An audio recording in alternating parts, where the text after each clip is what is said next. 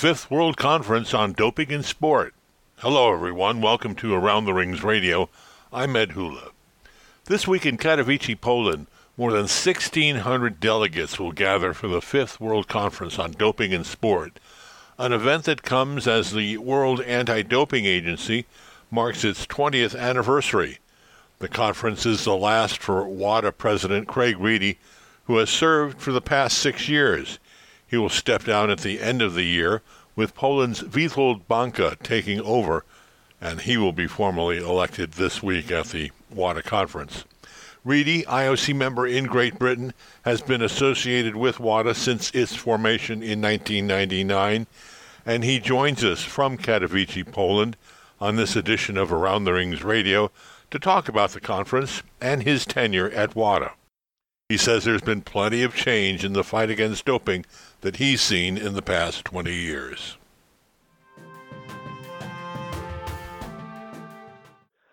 Um, there's a greater understanding that it is one of the major threats to sport and to the integrity of sport.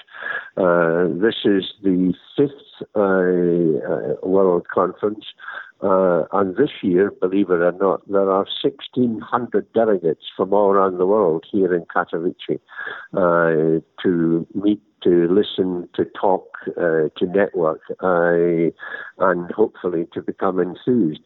So I don't think there's any doubt that people understand that athletes need to play true, play clean, um, and that there is a real sense that that is important do you think WADA has played a role in increasing the, the the the the, way doping is viewed as a as a serious threat to sport over this past two decades?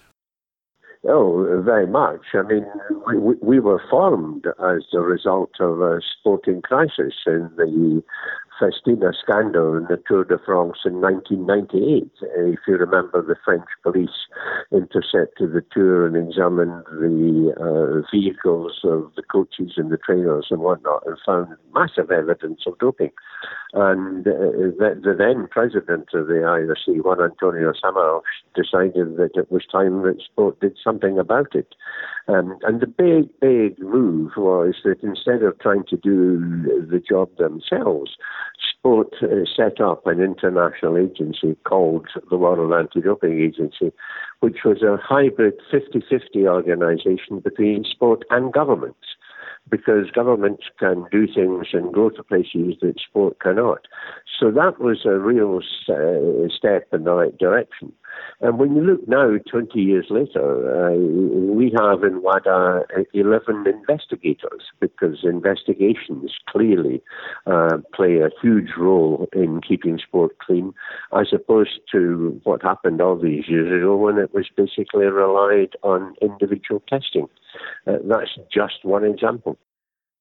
So, what would be the important objectives for the conference this year? Is there any particular theme or uh, there there will be a revision of the of the code and other uh, business, which seems to be routine for these conferences. But uh, what's special?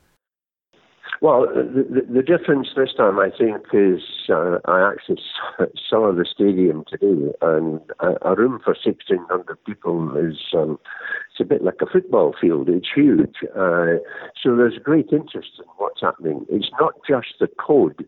Uh, it's now uh, a, a, complete uh, approval of the international standards. You know, we have standards on testing, we have standards on uh, laboratories, uh, that kind of thing. We add two new ones this time. It's a standard on results management and it's a standard on education. So we have a completely new philosophy on how we educate young people or help educate young people. Uh, uh and that is, uh, is, is a major development. I mean, we've had an education program, but the acceleration of it to a full international standard is a step in the right direction. Uh, as an example, when we have our annual symposium in Lausanne in March this year, everybody was asked what was the most important thing do going forward.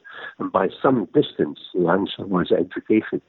So again, I think we're on the right lines, and, and that's exciting. the role of the athlete in WADA is uh, is very important. It's it goes to the credibility of the organization, the relevancy of the organization. At the same time, there's pushback from some parts of the athlete community who feel that WADA is is doing them a disservice. Uh, Global Athlete, for example, calling for a complete makeover of, of, of WADA. How do you read the relationship between WADA and the athletes of the world? Uh, uh, right from the word go, the uh, the executive committee of WADA, which is ten people, five from sport and five from governments, uh, contained an athlete. There has been a, an athlete representative throughout the last twenty years. On the board, which used to be thirty people, there are four athletes, and they are still there. So athletes are fully fully represented, uh, and people believe that they are they are not represented are simply wrong. Uh, there are, on occasions, uh, disagreements within the athlete community on what I should do. It probably came to something of a head um, over the Russian scandal. Uh, and some athletes believed that different steps should have been taken. Uh, the athletes on the executive and the board, and in fact the athletes on our compliance review committee, all agreed and signed off to the steps that were taken in 2018 to break the logjam uh, with, uh, with, with, with Russia. And since then, we've been able to get access to the data and the samples in the Moscow laboratory, and are currently able to pursue cases against athletes that have been cheating.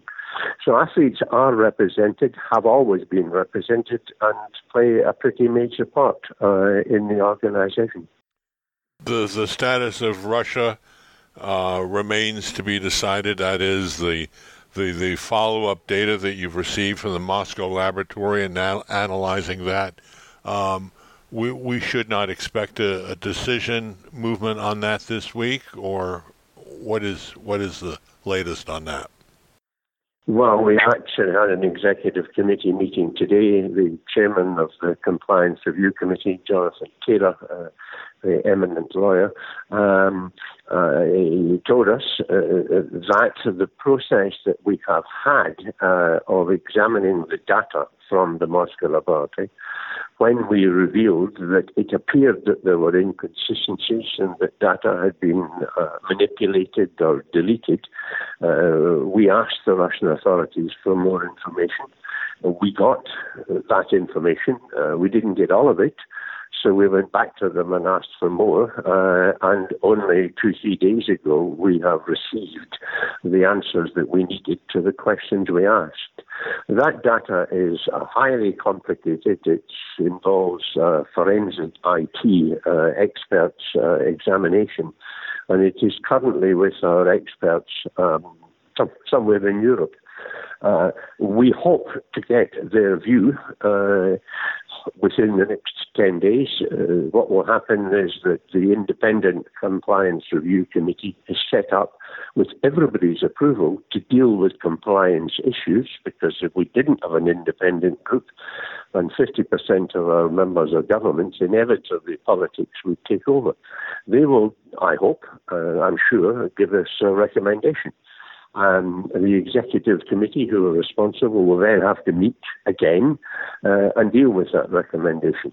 If that recommendation, and we must be very careful, Ed, that we do this in a spirit of fairness, openness, and due process, uh, for reasons I'll explain in a moment, uh, then uh, it is possible that uh, the WADA executive will assert uh, non-compliance uh, of the Russian authorities. They will have 21 days to answer. If they don't accept the assertion, then it is probable that the case will go to the Court of Arbitration for Sport. So, really, if you know that you have a case that will go to court, you have to be very, very careful that you prepare the groundwork uh, on the basis of fairness and cooperation, and you don't do anything that will make the court appearance any more difficult. So it's taken a long time, but that's where we are. And the one thing we have to do is to do it under due process. We can't just change the rules as we go along. This Russia saga has become the defining issue of your of your tenure at WADA. It would seem it is the the the big doping story of the past past few years for sure. Um, were you expecting anything like this when you when you took this job some six years ago? Uh, I suppose I suppose the answer might have been if I'd known this was coming, I wouldn't have volunteered. Uh, I've been involved with WADA since inception, way back in 1999. I looked after sort of finance and administration, uh, and then was invited to become president of it on the rotation principle of presidents coming from sport and then governments. Uh, I'm the third president, but from sport, and one to come from from governments.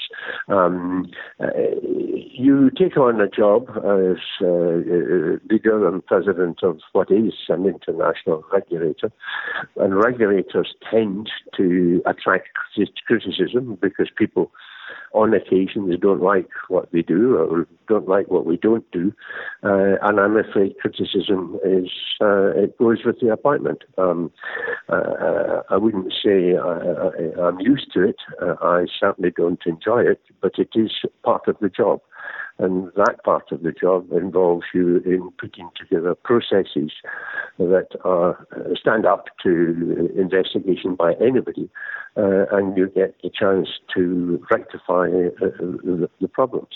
Uh, I agree with you, however, that to unearth cheating, and unearthed in many ways by a whistleblower, uh, from uh, one of the biggest sporting countries in the world has presented huge challenges to sport, huge challenges to the anti-doping movement, and in many ways, uh, I could say that the anti-doping movement has come through this stronger because it understands uh, the, the, challenges that it faces.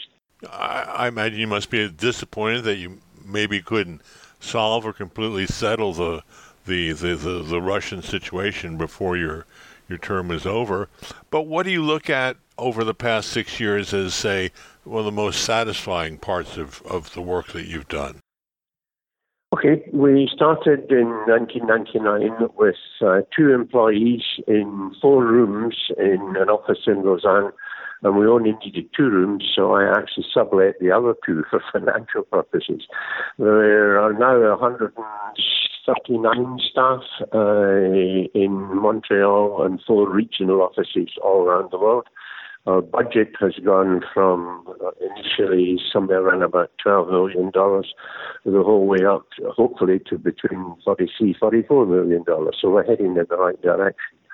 Um, we've upgraded uh, our laboratory accreditation process. That's important. We've just finished a whole uh, exercise taking two and a half years on improving governance, uh, independence, uh, how long people can stay in committees, all the normal kind of thing. I had, and of course we've got the investigations and intelligence department which runs our whistleblowing effort. So lots of things have happened. But if I was proudest of anything, I think it would be the change that we used to have, know, sorry, we have had from an organization that insisted that people had rules that were compliant with the World Anti Doping Code and now we have a system whereby we want them to be practically and operationally compliant with the World Anti-Doping Code. So we have 690, I think, signatories. Uh, looked at corrective actions and anti-doping processes across the globe of about 10,000 corrective actions. We're working our way through these. Thousands have been achieved. Uh, the whole process of anti-doping is better now than it was uh, some years ago. And I'm really happy with that. We monitor it. We audit uh, national anti-doping agencies and international federations. Uh, that's why we need more people, and that's why we need more money. But the whole process is better than it was. And is there hope that sport could eventually one day win the war against doping? I'm not going to be naive enough to say that we will win anything absolutely because there's clear evidence over much longer than 20 years is that people are prepared to cheat. Uh, what evidence there is now is that more people are prepared to understand that it's a problem and to do something about it. And if we can get across to the sports world that educating youngsters in some way to understand that cheating is not part of a decent sporting philosophy, then that's the way that eventually we'll get uh, close to our ultimate aims. But I'm afraid it's going to be a long battle. But I think WADA deserves much credit for what it's done in its first 20 years. Well, Craig Reedie, good luck with this week's work and Katowice, Poland, with the uh, fifth World Anti-Doping Conference. I'm sure it will be a big success under your hand. Well, we'll certainly try, and we've got, as I said, 1,600 people here, so hopefully we're heading in the right direction, and uh, good to speak to you, Ed. Craig Reedie, president of the World Anti Doping Agency, has been our guest on this edition of Around the Rings Radio. He spoke to us from Katowice, Poland, where he's presiding over the fifth World Conference on Doping in Sport taking place this week. I'm Ed Hula. Thanks for joining us on this edition of Around the Rings Radio. For more than 25 years, your best source of news about the Olympics is AroundTheRings.com.